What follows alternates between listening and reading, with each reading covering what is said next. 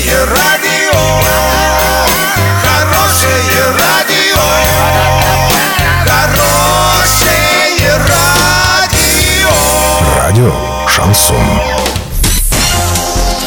С новостями к этому часу Александра Белова. Здравствуйте. Спонсор выпуска «Строительный бум» ИП Халикова РМ. Низкие цены всегда. Картина дня за 30 секунд. В Орске жители многоквартирного дома самостоятельно обустроили свой двор. Роструд напомнил россиянам о короткой рабочей неделе. Подробнее обо всем. Подробнее обо всем. В Орске жители многоквартирного дома в поселке Победа самостоятельно обустроили двор. Они украсили территорию на улице Достоевского, 10. По их словам, в поселке с апреля нет обслуживающей организации. УК «Альтернатива» отказалась от обслуживания этих домов, поэтому чистоту и красоту арчане теперь наводят самостоятельно.